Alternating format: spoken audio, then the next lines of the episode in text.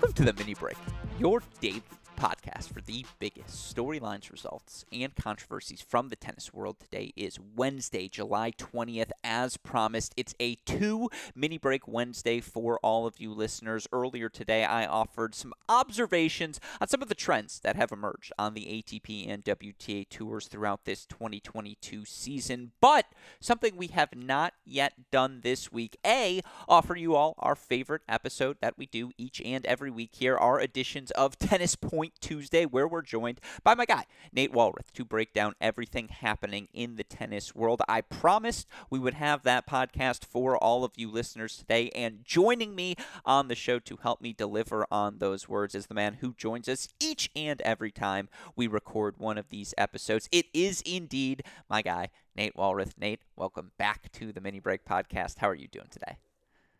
Fantastic, my man. And I'm just happy to see one of my closest friends in tennis and just in life in general.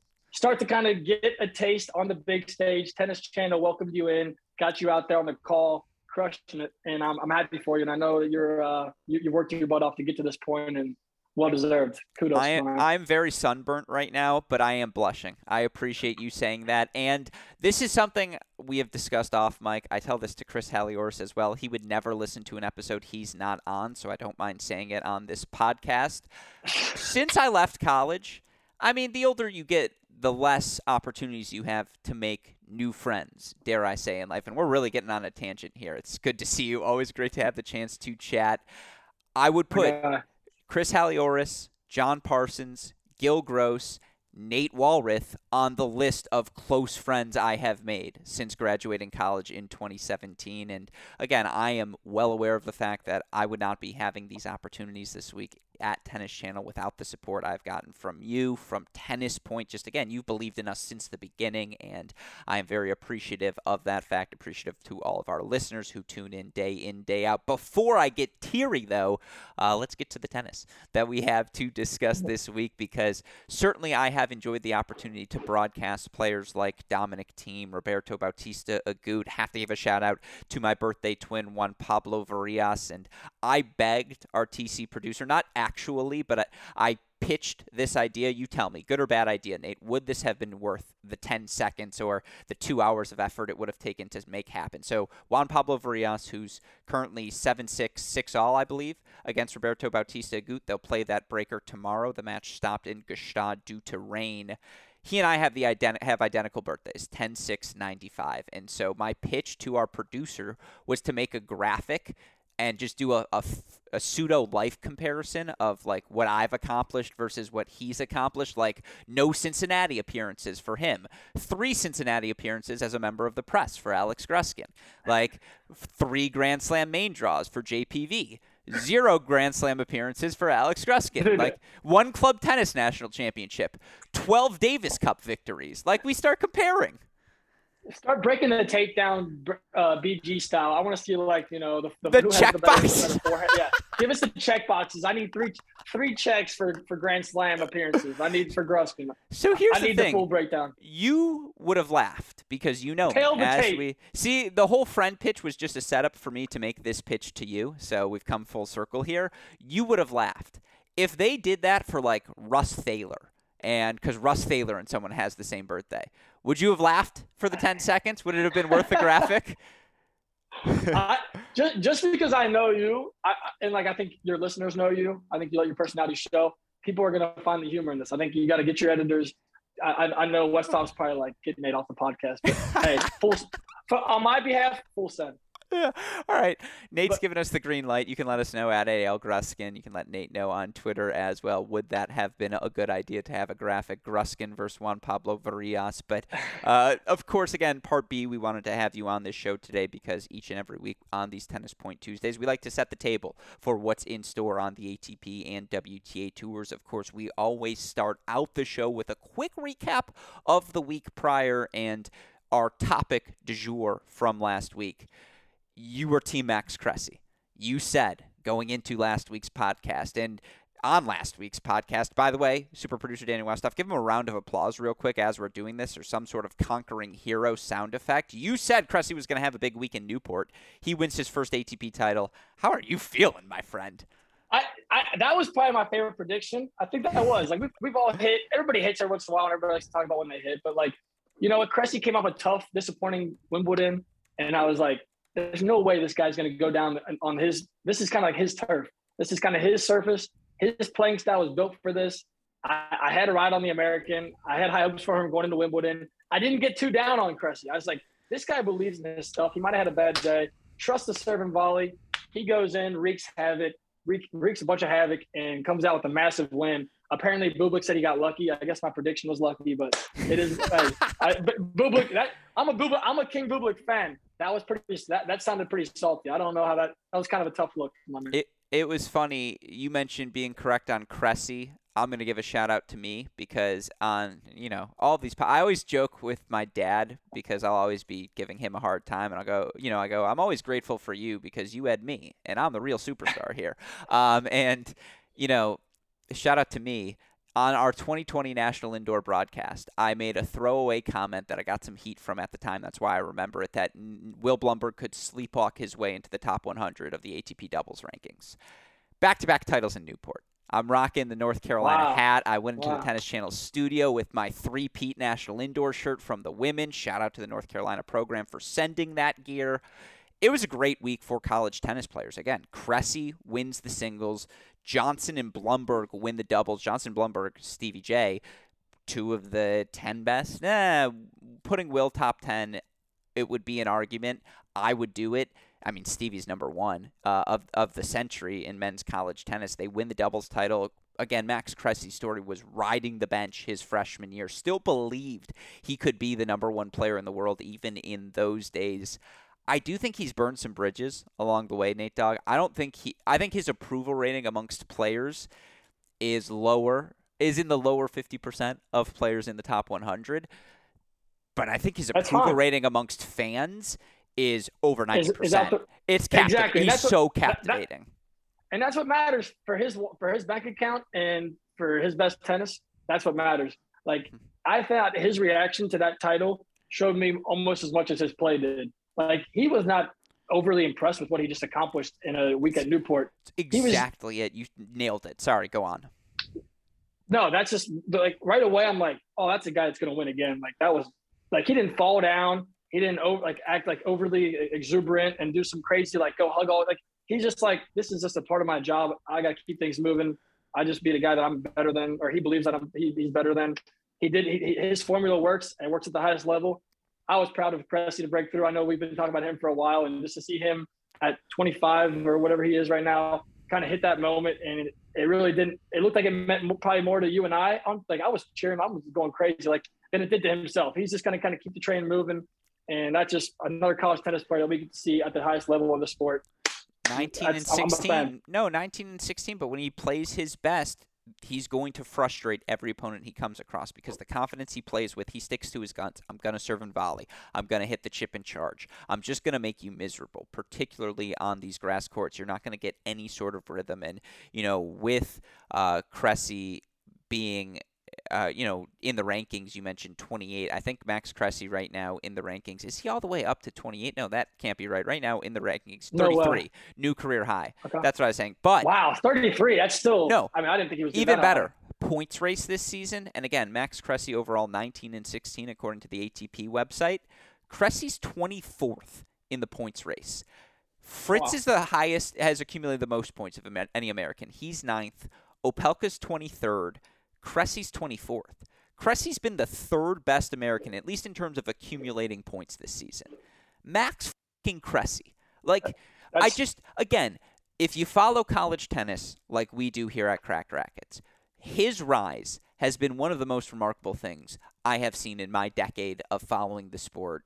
I like to think as closely as anyone in the world. Because, again, rode the bench his freshman year. He played Carter Lynn. I believe it was Carter Lynn.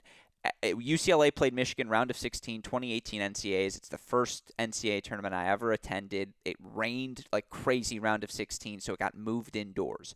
When that match was outdoors, you looked at the Cressy Carter Lynn matchup and you thought it was a win on the board for Michigan because it was like, okay, Cressy can serve, but that's really it. Like the serve and volley wasn't what it is now. If you hit any ball to his forehand, he's gonna miss. Like, yeah, the backhand was always solid, but to see what he has become. I mean, again, he's fourth on the ATP stats leaderboard in hold percentage. It's Kyrgios, Isner, Opelka, Cressy. Like it, the Americans. He's twenty five. He just turned twenty five. Like, yeah. The, he's uh, what happens when if he learns how to hit a forehand? Like, you're in trouble because he can move. Yeah. Uh, it's just remarkable. And all this goes to. I mean, we've been traveling a lot with our tour and talking. I've had the chance to talk to a lot of these awesome coaches in the Midwest right now, and you're kind of like I like to pick their brains on what they're looking for in the on the recruiting trails, and kind of like my whole thing is like, who do you take a chance on? What type of player are you taking a chance on these days? All of them have said something similar they all want to take a chance on size. Like you can take a chance on a guy that has some size with a serve. That guy can you can you seems like that that guy usually hasn't peaked yet. I feel like Cressy's that perfect example of like that's a guy that like didn't have the goods that didn't seem so at least early on in college. But if you have some of the physical tools, things can, can click in the sport a little bit later. We've seen it with other guys like van Rijthoven. Um, we saw it with Karatsev last year, and it, it happens. It seems more often, more often these days with just I don't know if it's the like with Cressy, it's you can't teach six six, but um, it's just the, the, the power game is in, and Cressy's his physicality, uh, what he presents is a problem for, for all these top players. Yeah, it's really fun to watch. And again, to your point, what was so impressive about Cressy's run last week was just how routine he made it look. Like he looked at Kruger, Stevie, Isner, Bublik, and thought, I'm better than you. And I know that's an intangible thing you can't measure, but just look at the relentlessness with which he executes. You got to be confident to pull that off. He is, he earns a victory. You know, last week was fun. Bernarda Pera has been bad since 2020, 2021, and she wins her first WTA title last week into the quarterfinals, I think this week as well. She's catching fire. There are a lot of interesting players heading into the North American hard court summer now, of course, before we can get to any of those tournaments. We have just lots of clay this week on the ATP and WTA Tour. And again, we want to break all of that down for you on today's podcast. Before we do that, you knew we had to sneak in a little tennis point love. And of course, again, I would not, would not have the opportunity to be here in LA this week, broadcasting on T2 without the support we've gotten from our friends at Tennis Point. We were just a ragtag group, you know, these three guys who like to mess around and do all these different tennis things. And this local Midwest company called Midwest Sports embraced a local Midwest tennis media group in Cracked Racquets. And now you guys have become Tennis Point, and we get the chance to do some really cool things now at Cracked Racquets. Again, that's a testament to your support from the start. And you guys have been no, supporting you... tennis players everywhere, by the way, with your equipment, the best equipment at the lowest prices. With all of that said, Nate Dog, sorry, I didn't mean to cut you off there. Let me show you some love. All right, let me. I am going to cut you off. Let me show you guys some love. I, no, go ahead. I, I appreciate it, but I think what we all shared was a, a love for tennis and a, a, wish to grow this game, and I think that's where we are. Alliances, we're, we're, we're pretty uh, much the much the same, and that's why it's been so fun to be a part of the Cracked Racquets uh, partnership. But uh, yeah, I mean, you've had back-to-back good moves. Tennis Channel this week, last week, Madison Keys uh, grass court event in Iowa, uh, or Idaho. Iowa, Iowa, Iowa. Iowa. So big, big weeks for big couple of weeks for, for cracked racquets. But tennis point, guys, like Gruskin said, we do have some awesome stuff available. Uh, a lot of new launches with the new Adidas Tennis uh, U.S. Open Series. You guys have seen Dominic Thiem and Hugo Gaston play against each other yesterday, both repping the new shorts, and uh, it's an interesting design from our friends at Adidas. The girls as well. I think it's an awesome collection. They've kind of uh, they're pretty. They're both similar. And then the Nike collection, uh, another uh, it's called the I think it's the Victory. Um, got the Dri-FIT Victory and the Heritage logo as well. So check out the latest from Adidas and the Nike teams, and be on the watch out for a couple of our family videos.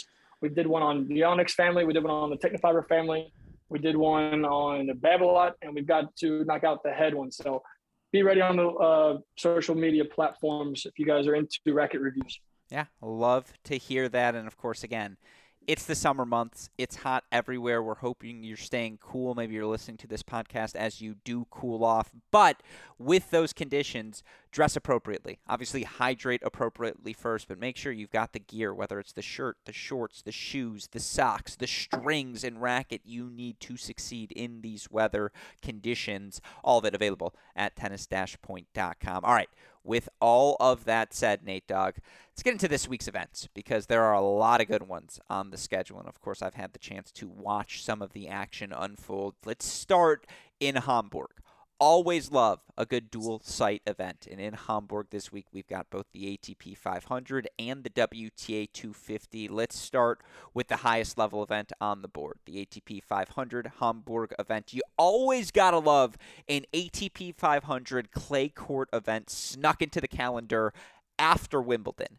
Now, I have no issues with that because there are why do we play Indian Wells and Miami after the Australian Open if after the Australian Open comes the French Open. You're allowed to play around with different surfaces in different parts of the calendar. Now, the idea of playing, you know, outdoor hard court tennis in November, like good luck doing that in Europe. That's just not going to happen because of weather conditions. But in mm. the summer, you can play around. So why not play around? The ATP WTA Tour schedules do just that. That said, do you mind the tra- uh, where are you? You know again that's my opinion. That's me editorializing. There is a case to make certainly and nick kyrgios likes to make it. Why not play on a single surface? It's also the idea of look we're going to get to the hard courts in a bit.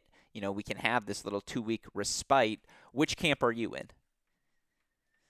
I think if you had asked me this question two years ago i would have felt differently. But i think after you know playing on a clay court more frequently myself and then hearing from more players, I guess, and co- coaches and stuff, I think the clay court tennis, I think for one, it's easier on these guys' bodies so that they can. It's easier for these guys to kind of hold up. It's not as much of a pounding on your on your knees and your joints as the hard courts are. I think that's one plus. And I think the the point play. I think it, it allows guys to play a style of tennis that you can't play on other other um, surfaces. So I think those are the two benefits. Obviously it's kind of weird that these guys the next slam they play will not like it's not like a tune-up event per se but i don't think playing a, a, a atp 500 event is going to worsen your tennis at, on a different surface. I think you see these guys make these adjustments pretty regularly. So i think I, I'm, I'm good with it. I mean it's not like i'm not in clay court mode but then i turn on the tennis the level's pretty damn good. So i'm, I'm, I'm all in after five weeks of grass court tennis the physicality of red clay clay court tennis is very refreshing.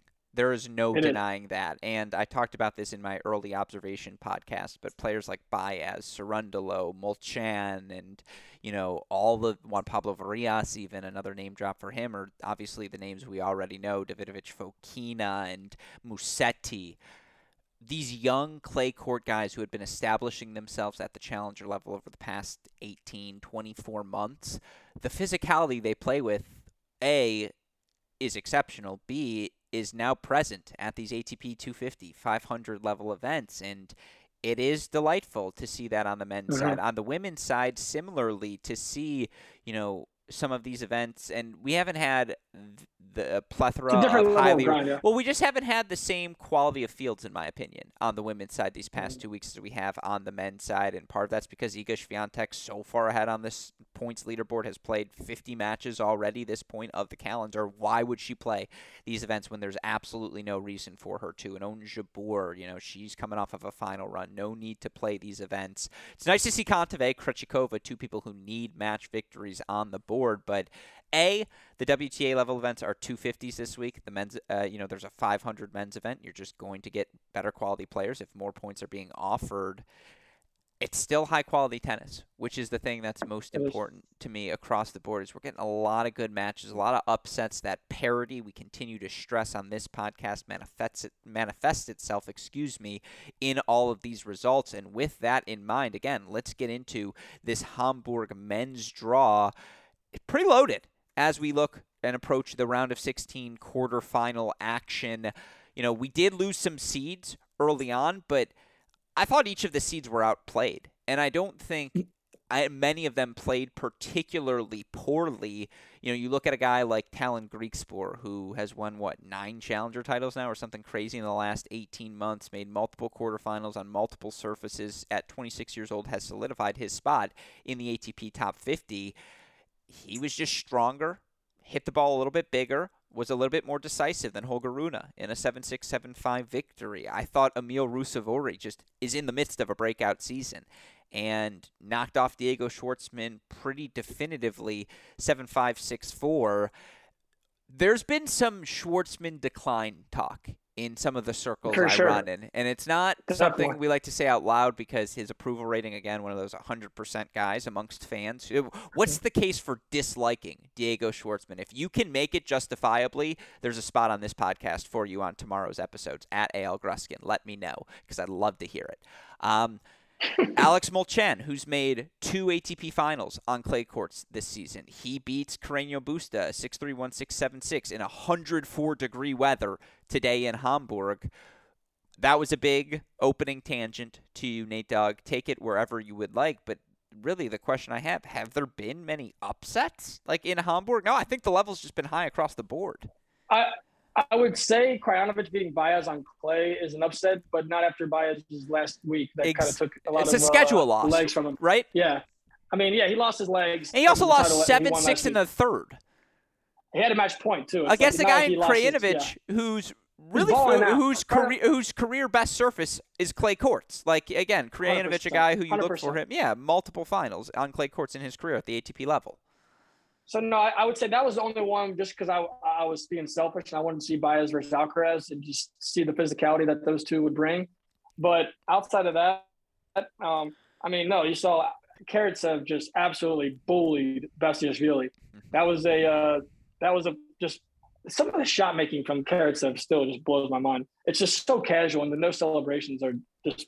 And then Musetti, obviously, this is his most comfortable surface. He kind of comes in. Uh, he struggled on the on the, on the last swing with on the grass court swing, but huge win over Ruusuvuori. He's got a big matchup with Fokina, which I'm really excited about. Two guys that So, uh, have the wheels. sorry, go ahead. Two guys that they have the wheels. They have the wheels in the gas tank to last, and they're both gonna. They're not gonna bow out of long rallies. They're both gonna stay in there. And just watching those guys work their patterns, the one-handed backhand versus the athleticism from Fokina on his backhand, that'll that'll be pretty electric. Yeah, the thing with uh, again, and I, I apologize for interrupting you there. Uh, you know, It's your show, man. I'm just I'm just together. Oh, that's very kind of you to say. Um, you know, the thing with Lorenzo Musetti, and we were having this debate myself, producer Michael Haston, Gil Gross. I wanted to bring this argument to you as well. Does anyone win the highlight reel more than Lorenzo Musetti? Because his on the run one handed backhand, I mean, Gasquet, him, like, that's the list. It is more beautiful than what Roger Federer does out there. And there is so much fluidity and oh. athleticism in everything Musetti does. Now, again, the forehand needs some work, but when he's hitting the forehand well, I mean, obviously he's made a quarterfinal at the French Open already in his career. Now, it's been tough for him since then, but round of 16 at the Madrid Masters, he goes and plays the Forlì Challenger, goes and wins it. You know, I a tough first round draw for him in Tsitsipas, round one of Roland Garros, but even that match was a five set loss for Musetti, and Musetti was up two sets to love Two in the match. love, yeah. You know, he he just turned 20 years old this March, and yet, are you buy, so? Where are you? Stock up, stock. Where are you stock wise? Where would you put Musetti? You know, is he? In the de Minaur tier, is he a tier below that? Like, does he have He's top that- twenty-five, I top mean, right- fifteen upside? What are you seeing? I, I don't like I don't feel comfortable betting on his upside on the hard courts right now. I just think he needs time. Um, he's got a little bit like in that in that regard. I had the same concerns with Tsitsipas when he was young. He ended up making a good adjustment and he kind of tinkers his forehand to get over the top of the ball quicker and the backhand he can shorten up the swing a little bit cleaner than Lorenzo. I think Musetti is going to be a hell of a clay court player the rest of his career. I think hard court he can be a top 60 player. I don't foresee him being a, a contender ever on the grass, whether that's at a two, 250 event or 500 event or uh, yet yet alone Wimbledon. But I think Musetti is going to be firmly in the top 35, 30 just because of how good he is on clay. I think a that's such a big part of the season that he'll he'll have results on clay. palindrome of a stat for you. He's 26 and 16 in his career on clay courts at the ATP level, 16 and 26 on the other two surfaces. I mean, it's his ability as a returner. He just has that much more time to swing through his backhand freely on these clay Mhm. courts, and when he's swinging through that one-handed backhand freely, it looks exceptional. He can play the drop shot. He's comfortable moving forward, as fluid of an athlete as you're going to see probably, you know, again in the Davidovich Fokina De Minaur mold uh, in terms of just going to think, track you think he's athletic? He probably is. Oh, I He think he's so athletic as a- fluid as a mover on on this surface. On this I, surface in particular. On this surface, okay, yeah, yeah. Fokina's, yeah, Fokina might have him by a hair, but I, yeah, I think that's that's fair. But I think that's the com- I think he hangs out in that group. in that conversation, he does. I think that sh- the against Lajovic, he had those two uh, overhead returns, and then the third one, the, the rope backhand on the line. It's like that's what he. I mean, the shot making, the defense, he has. He's he's got a lot of game, especially on the surface. And well, if he can become a top sixty player on the hard court, he's going to be in the top thirty for Tennis Whatever. Tennis TV had a Musetti gasm today. There were like four posts from them, different one-handed backhands going down the line and on the run forehand magic. Hmm. Even the match point against Ruusuvuori was special. I mean, yeah, the shot making is excellent. He wins the highlight reel, but it's the consistency point in, point out. It's the first serve. You know, he's holding just 75% of the time, I believe, in his career at the ATP Tour level. Uh, 76.1%, excuse me. The average of a top 50 player is 86, uh, 82.5%, excuse me. So he's 6%, you know, behind the standard top 50 player. The break percentage on clay courts is elite, 29.3%.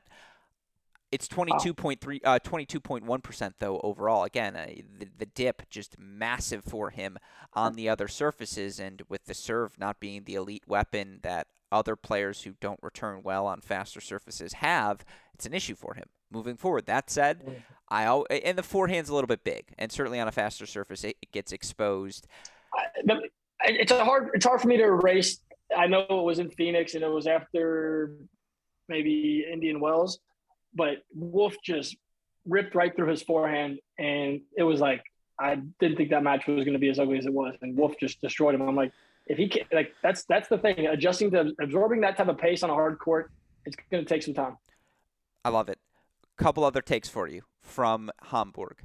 Alex Molcan, the 24 year old, going to be 25 this yep. year, Slovakian, 7 6 win in the third over Pablo Carreño Busta. He's just a disciplined Hugo Gaston. Like again, instead of the drop shots, which he has in his bag, he likes to play the loopy top spin shots, going to change direction on you, spread the court so well. He did such a good job, not only of finding the Pablo Carreño Busta backhand, but keeping Carreño Busta honest by if Carreño Busta was keeping cheating over, going down the line with his forehand, taking the backhand early on the rise, cross court, just to pressure Carreño Busta a little bit. I mean, you look for Molcan again. He's made two finals this year at the ATP level on clay. Marrakesh and Lyon lost to Goffin, Norrie, respectively, each in three sets. He's at a career high inside the top 50. He's been great. Uh, I also wanted to give a specific shout out to Francisco Cerundolo, who just to win at uh, the you know in three sets after winning your title the week prior could have quit after losing that first set 6-2 he didn't shout out to him for the three set win last one for you max hans rehberg 18 year old German. Remember the name. He was up 6 3 4 2 on qualifier. Jozef Kovalik, the 29 year old. John, you know, John McEnroe calls everyone a journeyman. To call Kovalik a journeyman, I mean, he's not a journeyman. He's just a grinder through and through, going to grind you down physically. That's how he beat Rehberg. But oh my God, does the 18 year old Rehberg have ra- racket talent? And he doesn't have a big challenger result yet. He, I think, just won his first Futures final either this year or in the past 12 months. But keep your eyes on Max Rehberg. He was up a set in 4 2, playing just unbelievable tennis. And then he just, you could tell, literally after he broke for 4 2, you could see it in his face where he was just like, nope, I'm out of gas. Like, this is, I, I don't think I'm going to get over the finish line. And unfortunately, he couldn't but that's just the sneaky guy. How well he hits his forehand, you know, just the feel he has, the craft. It, it's Kozlov with weapons. Like it's just Kozlov with a little more juice. I'm telling you, and you know that's my bandwagon. Hits the backhand so well. So he's, he's I, I, just looked at his height. He's six six foot tall. Does he have? He has more. He has some weapons though. It just it. He's got that special contact point. You know what when you see it, where it's just like, oh yeah, that guy can hit the ball. Like that guy should have a tennis racket in his hand. He he, he has That's that. That's true. And so like. Yeah, go ahead. Fog, is another guy that is in this draw that has that. Just like you look at him hit, oh strike oh the ball, God, and like yep. that guy's ball striking is out of this world. It's just it's like it, him and Fernando Gonzalez. Like, yeah, no, Borna guys, so Borna Coric, who reaches his first quarterfinal since 2021, his backhand's fluid. His forehand's so mechanical. Like you can just tell it's been oh. worked on, and he's had to discipline yeah. himself to make that loop and that stroke pattern. Uh, literally, that's Max true. Rehberg looks like he was handed a racket and he was like, okay, I'm going to hit the forehand like this. And I think I should step in sometimes on the backhand, but other times I'm not going to, and it's going to be fine. And, like, again, you just can't, you know it when you see it. We both watch so much tennis. You know it when you see it, and Yep. he's got that it. That said, we have not talked about top seed Carlos Alcaraz, who has a 52.7% chance of winning the tournament, according to Tennis Abstract. Drops a miserable uh, 6 3 first one. set before earning a 1 in 6 second and third over Nikola Kuhn, the uh, qualifying, uh, the wild card. Excuse me. He's got Krajinovic up next. Uh, Andre Rublev today cruised to a victory over Ricardas Berankis, who probably felt the effects of the 100 degree degree heat more than anyone, in my opinion. You could just tell, you know, four three, third set, uh, second set. It just he was out. He just was like, I got, you know, Berankis looked he, he looked old. He looked old today. yeah, for sure. Uh, how, how about uh? But well, so my question to you, your prediction. almost losing to Kuhn. yeah, Almost Kuhn was on one leg. yeah. I mean, No, uh, but- Alcaraz played poorly. You know, so I, I'm still gonna take um Alcaraz to win this title. I think that once he overcame that hump, he's got to get some momentum behind him. He is comfortable on a clay court. He just has kind of getting back to the surface. I think he's got to be the guy that I, I don't I can't bet against him in this draw. I, think he's got the weapons. He, he just has to play like a B plus level tennis to win this. No, it. I mean, again, we haven't talked Fognini, Khachanov. That's a uh, that would have been a really A minus You know, A Fognini. minus game wins this. I don't know if I've said this on the pod. I might have already when I did my quick run through yesterday. You know, Fognini fell out of the top 50 this year for the first time since 2012. Like Wow. he spent a decade in the top 50. He's 34th in all-time prize money. 34th. Now he's not the 34th Wow. best men's tennis player of all time, but he's made like 16 and a half million dollars. Like shout out to I- you. no, Fabio, do love he's doing it right. I just don't know if he's like I can't tell if he's healthy. I've heard there's rumors about his ankle needing surgery and he's tried to forego it and kind of rehab. Is he a don't top is he a top 5 Fabio of all time?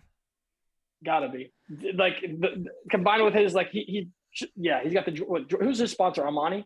I th- well, so there's Fabio. you know that Fabio, right? Like the Fabio. Fabio. Yeah, Fab- yeah. We, it's funny because I don't think. I mean, I think both of us visually could identify Fabio, but they'd be like, "Where's that from?" And all we would be is Fabio. Like that's all I. would yeah, and it would just be like, "That's all I know about him. That's all I got." He's number one, but like. What else Fognini's- like these guys in the That's tour? what I'm saying. You win a Masters title, you're top five Fabio in my mind, Yeah. certainly. So I again, hope he beats Krajinovic. I, Yeah, I, I would like to see he looked good. Carlos. Yeah, Davidovich. Fokina looked good. Everyone left has looked good. So, you know, again, even Daniel Galan, always dangerous. It's this is high level play. 500 level It, event. it, it, it is. So who But you got? Don't you think Al?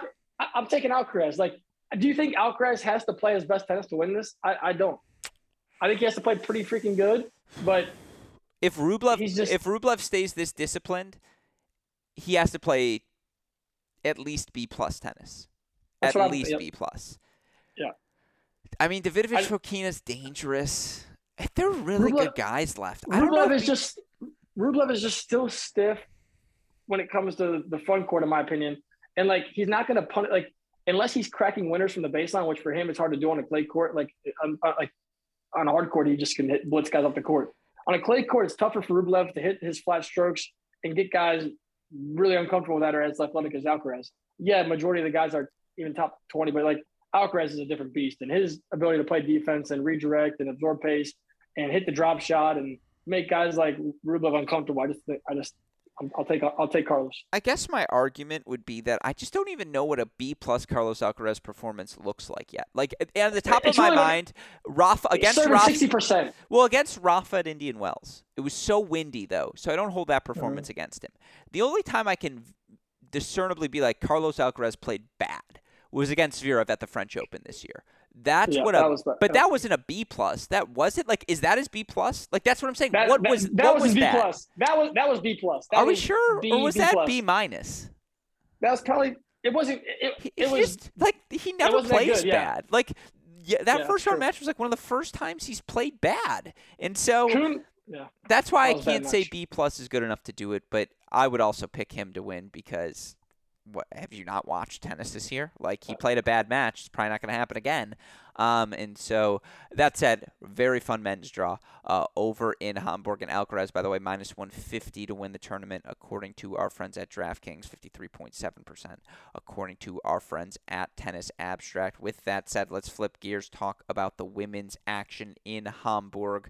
Some very important storylines I think have to be monitored with this week's action. A, Anett Kontaveit has, and this is a rough estimate, 6.2 billion points to defend over the final three months of this 2022 uh, season. I mean, after the run she went on at the end of last year, what was it, 20 plus consecutive match victories, or certainly sniffed around 20.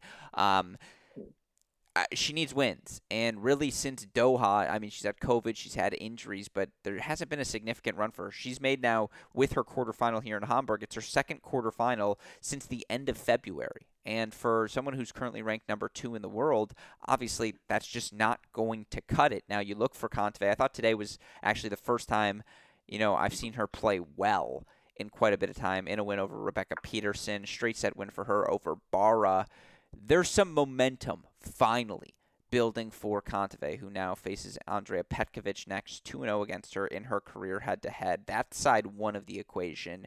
Part two would be Barbara Krejcikova, who, you know, again, in terms of, and she's dealt with so many different injuries this year. This is her first quarterfinal this week in Hamburg since the Australian Open. First quarterfinal since the uh-huh. Australian Open. Again, she's going to play uh-huh. three matches in a single event I guess she did it at Wimbledon as well. But like you know, again, it's now two of her last three tournaments. She's earned multiple wins at the event. She was ranked as high as two in the world at the start of this season. Has fallen down to number 19, but. I mean, if you use your eyes, you know, she was one of 10 players last year to be top 20 in both hold and break percentage. She's just so efficient in everything that she does. Right now, Tennis Abstract says Kontaveit has a 33.2% chance of winning the event. Then they say Siniakova 13-6, who's on the bottom half of the draw and played exceptional in a in a victory over Daria Kasatkina in round number one. Followed it up well against Pagosi here today. Who who's the the more fascinating storyline to you right now, or I guess who do you view as a bigger threat right now, Kontaveit or Krejcikova? Krejcikova. I just I just trust what she she does well, especially on the clay court.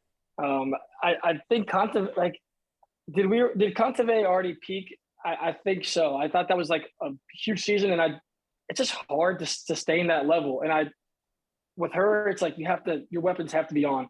With Krejcikova, like she just has more variety in her game, and if her plan A is not working, I think her plan B is just better than Kontaveit's. I think she, what she can rely on more things, and there's there's more uh, answers to problems that are out there on the court. I think that's kind of what sets her apart from Kontaveit. But obviously, both are very talented. I'm rooting for Kontaveit. I think she could be a great face of the tour. I just haven't seen her put anything consistent together this season, which maybe she gets it back, but I don't feel like her movement on clay is as, as impressive as Krejcikova as well so much of the success of both of these players last season was the physicality they played with. And mm-hmm. just again the lack of weaknesses. They used their physicality they used their lack of discernible weaknesses to just overwhelm opponents over the home stretch. And look if yeah when you're not 100% for 4 months 4 plus months like both of these players really haven't been it's just going to be hard to find that physicality once again. That said you know Krejcikova right now 20 you know both of these players born December 1995 these are they're the poor man's Andy Murray Novak Djokovic Krejcikova is born April 8, uh, December 18th, 95.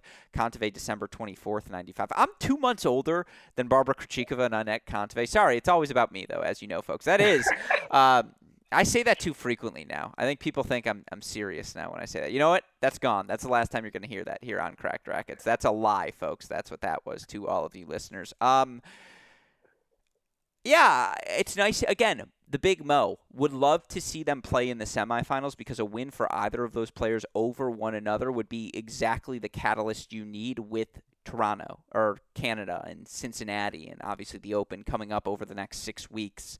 Fascinating to watch these two face off. That said, how about Anastasia Potapova, the young Russian, seemingly finding her legs of late, made a semifinal last week into the quarterfinals here this week, currently at a career high number 63. You know, Potapova's just turned 21 years old, and I think she's like, you know, again, it's like a Davidovich Fokina. Mm-hmm. Equi- well, not Davidovich Fokina because he's already made a Masters 1000 final, and I guess Potapova haven't hasn't done the equivalent of that. But like, she's like a Lloyd Harris or like a Lorenzo Sonego, where I'm just telling you, she is going to be in the top 50 for the next five to eight years.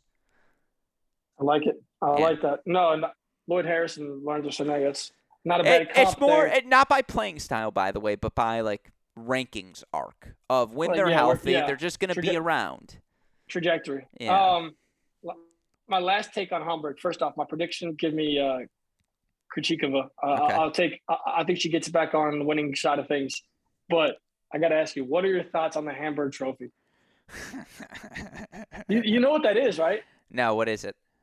I believe someone can correct me in in the DMs if I'm wrong, but I believe the trophy is the design of the match point. The last point, like I think that pattern is how the point was constructed or whatever. Like That's it follows- fascinating. I always thought it was like ball, a like- it was like a cipher or um, you know, it's like one of those. I swore I read about this one time, like a few years ago. I'm pretty sure I was. I looked it up. I'm like, that makes a lot more sense, and now I'm with. It. Nerd alert! My dad is a huge Star Trek fan. Oh my god, mom, because my mom listens to all the podcasts. This is hilarious. Sorry, sorry, listeners. First of all, hello. I'm sure we have spoken since you are listening to this, or since this podcast has come out. But if you can ask Dad, because he'll never make it to minute 43 of the show, ask him the game in Star Trek. Again, I warned all of you listeners. Nerd alert! If you can ask him again, hello. Good. You want to say hello to Dr. Gruskin? What's up, Dr. Gruskin? Yeah. Praise see- the great man. Yeah, that's very kind of. Yeah, her sons Eric and Nick are excellent.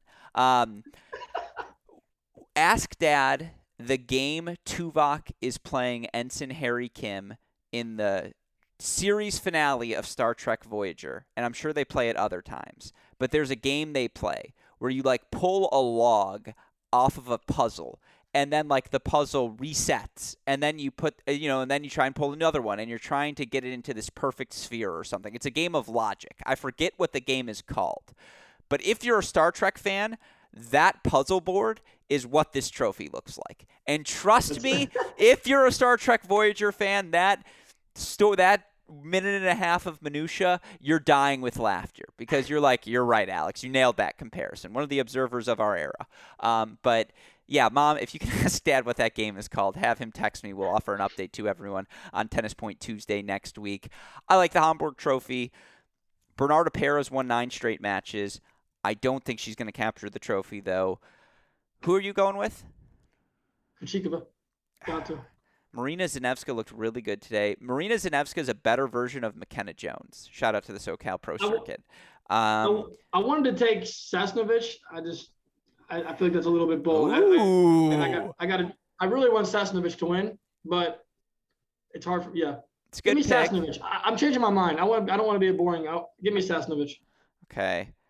Do I want to go Siniakova? No, 'cause she could play one bad match and it's over. Um, I haven't watched. Krejci- I really liked what I saw from Kontaveit today, so I'm gonna go with Anett Kontaveit and be boring. But you know, sometimes you get to be boring. With that said, let's move on to our next event. By the way, Anett Kontaveit and Barbara Krejcikova both plus 250 according to DraftKings, equal odds to capture the title. But let's now move over to the W uh, ATP side. Excuse me, once more. Talk about the action happening in Gstaad. Pretty nice draw for an ATP 250. One has to ask themselves, what were the appearance fees for top seed Casper Ruud, second seed Matteo Berrettini to lure them into playing the 250 in lieu of the ATP 500? Now, Casper is the defending champ, so it would make sense that the tournament would want him there. You can sell that as a package. Switzerland, uh, certainly. Uh, you know, again, offering wild cards to some home players and Alex Ritschard, Dom Stricker, who are both exciting uh, for various reasons. Stricker, truly next gen in the sense that he is 21 years or younger. I mean, look, I get made fun of by our friend David Kane whenever I bring up Pedro Martinez Portero, so I'm scarred from doing that. Good win for Yannick Hanfmann. I'm going to be on the call for Casper Ruud, Jiri Lehecka tomorrow. I'm very excited for that. And look, Casper Ruud's got a nice chunk of points to defend right now from last season when he, you know, became one of I think it's like five players to win three consecutive weeks on the ATP Tour uh, in the past 10 years. There's a lot of juice in this draw. Jaume Munar, always a tough clay court out. He's been killing it on the challenger circuit. Another guy you could throw in there with the Cerundolos, Baez's when it comes to this surface. I mean, Dominic Thiem finally earning multiple victories in multiple events for the first time in over a year. Juan Pablo Varillas, birthday brother, leading Roberto Bautista Agut. I love this draw. What are your thoughts? Who are you watching closely? Who you got?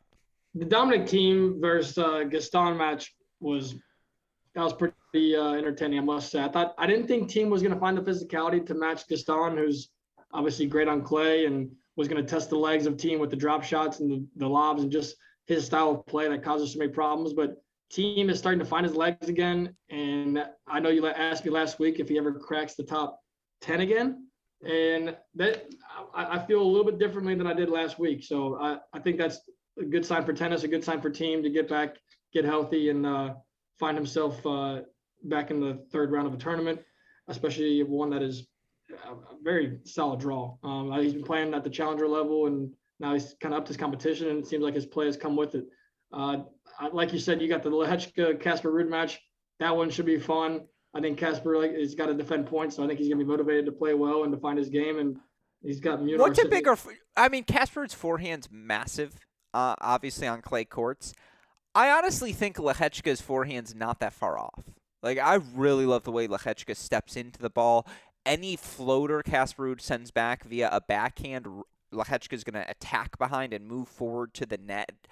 I- I'm fascinated by this matchup. I think I, I think Ruud's going to win but I think it's going to be in the five and five variety. Yeah, no, I think I, I think Lehecka and those guys. I think he has the firepower to match. Ruud has just got just the match experience, and he's just this is clay. This is where Casper Ruud has kind of built himself and why he is where he is in the rankings. Um, but no, it's a fun matchup, and I just um, with Berrettini coming back, he found his level um, before he had COVID, and it's I'm interested interested to see if he kind of picks up where he left off and Gasquet is not an easy customer on any surface, especially on clay. So that's another matchup that, that that'll be an exciting one. Yeah, lots of juice on the board. You know, again, Albert Ramos Vinolas doesn't lose before quarterfinals in ATP 250s on clay ever. Uh, you know, it's going to be nice to see Berrettini on the clay courts. And yeah, we've got a lot of names in mind. With that said, give me your prediction. Who you taking? You going with the big server? Yeah, um, um it's not the surface I'd prefer to take him on, but give me Berrettini. Uh, I thought he really. Yeah, I'll take Matteo. Okay, he goes Matteo Berrettini. Who, who, did you think I was taking with the big server? No, Matteo Berrettini. Okay. That was him. That's who I was yeah. suggesting. Um, I just don't know. Thiem has had so for every two points Dominic. No, here's the thing right now. For every two points Dominic Thiem looks excellent, there's a point where he makes an unforced error. It's literally like he'll play two fantastic points and then he'll miss the most simple of like inside in forehands, and or he'll just like explode a forehand uh, from center court onto court four.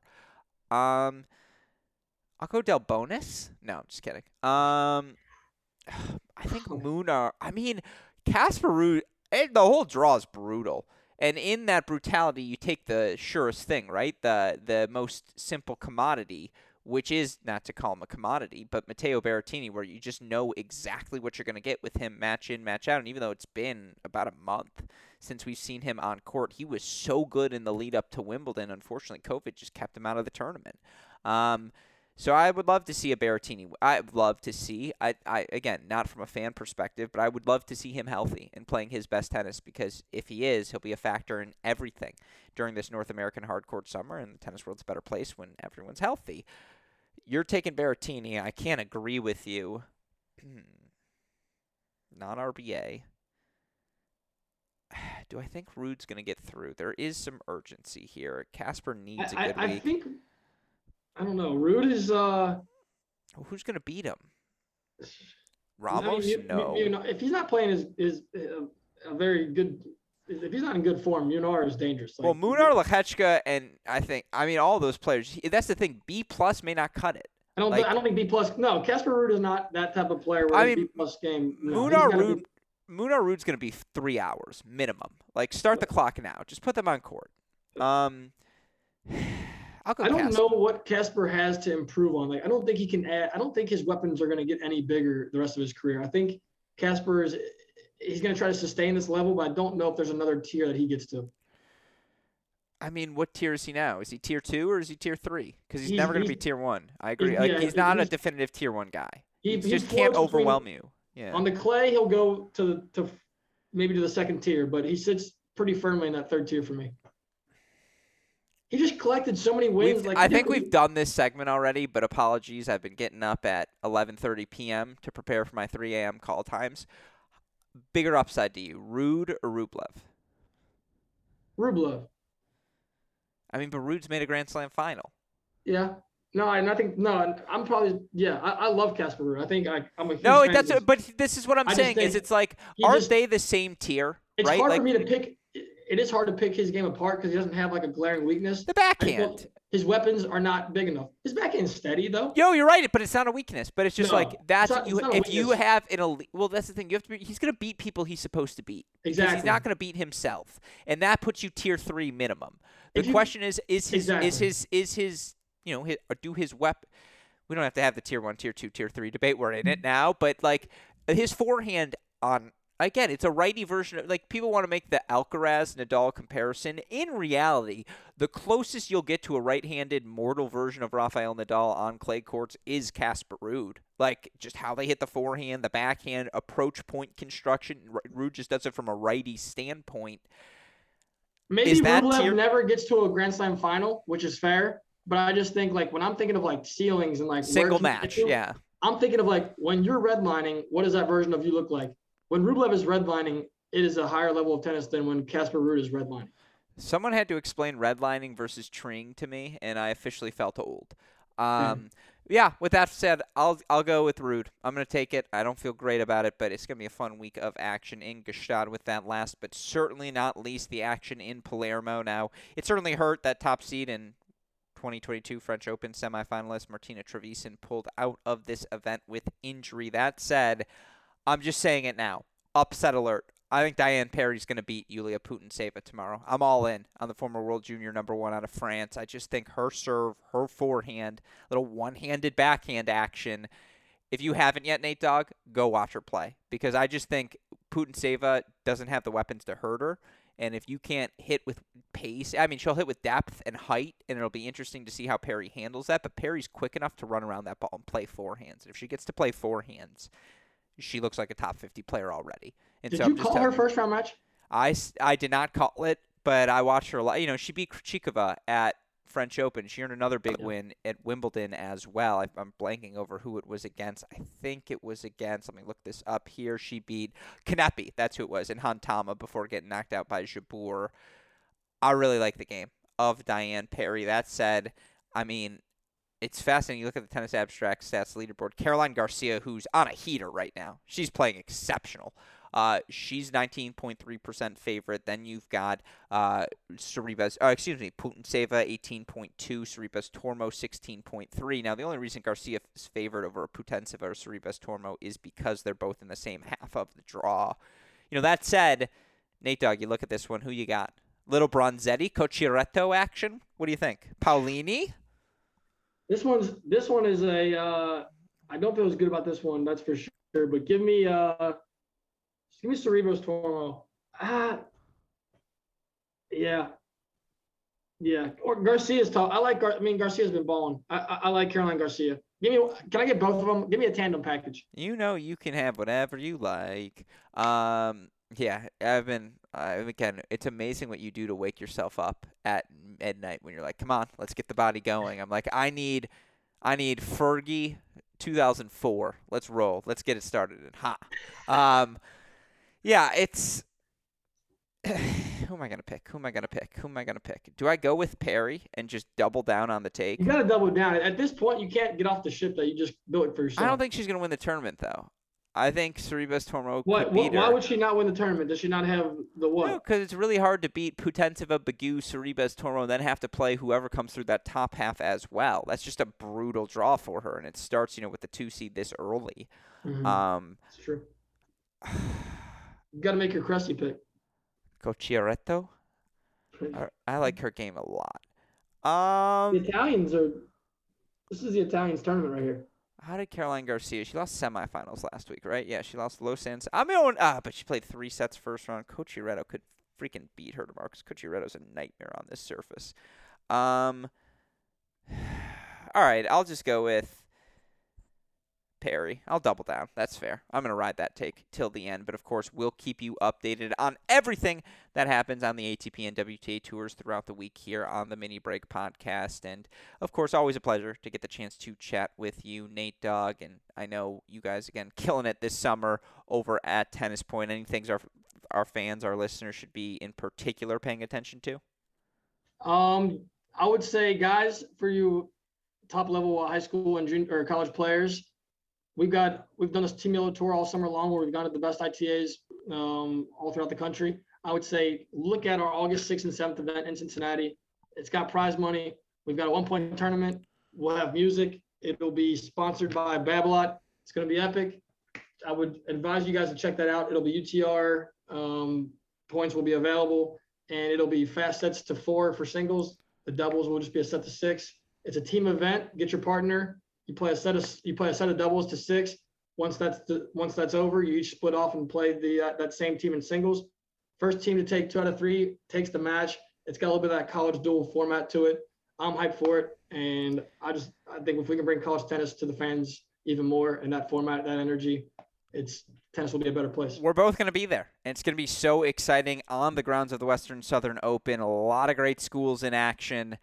Yeah, we're pumped. We're, we'll talk about that more when We I have a brain. When I have brain capacity, and I can offer the proper enthusiasm that I feel towards Go get that some event. sleep. You're in the big leagues now. You're on a uh, strict schedule, in so uh, big leagues always now. good to check in with you, my man. First of all, let's hear this. You implying I'm in the big leagues now implies that this is not the big leagues, but the mini break podcast is the big leagues. Come on, Nate Dogg. This is, That- we, yeah. we, we talk about the big leagues. We, I got that's like an all. This is an all star game. You know, again, that's that's the difference. This is the big leagues. Um, yeah, no, I I appreciate that, and yeah, always a pleasure to get the chance to chat with you. Always the pleasure of pleasures to work with our super producer Daniel Westhoff, who has a of an earning job to do day in day out, making all of this content possible. Shout out, of course, as well to you all at Tennis Point. Remember, tennis-point.com. The promo code is CR15. With all that said, two mini break Wednesday in the books. Four my fantastic Tennis Point Tuesday co-host Nate Walroth, our super producer Daniel Westoff, our friends at Tennis Point, from all of us here at both Cracked Racquets and the Tennis Channel Podcast Network. I'm your host Alex Gruskin. Nate, what do we tell our listeners? That's the break, baby. And we will see you all tomorrow. Thank you as always, my friend. Yep. Thank you.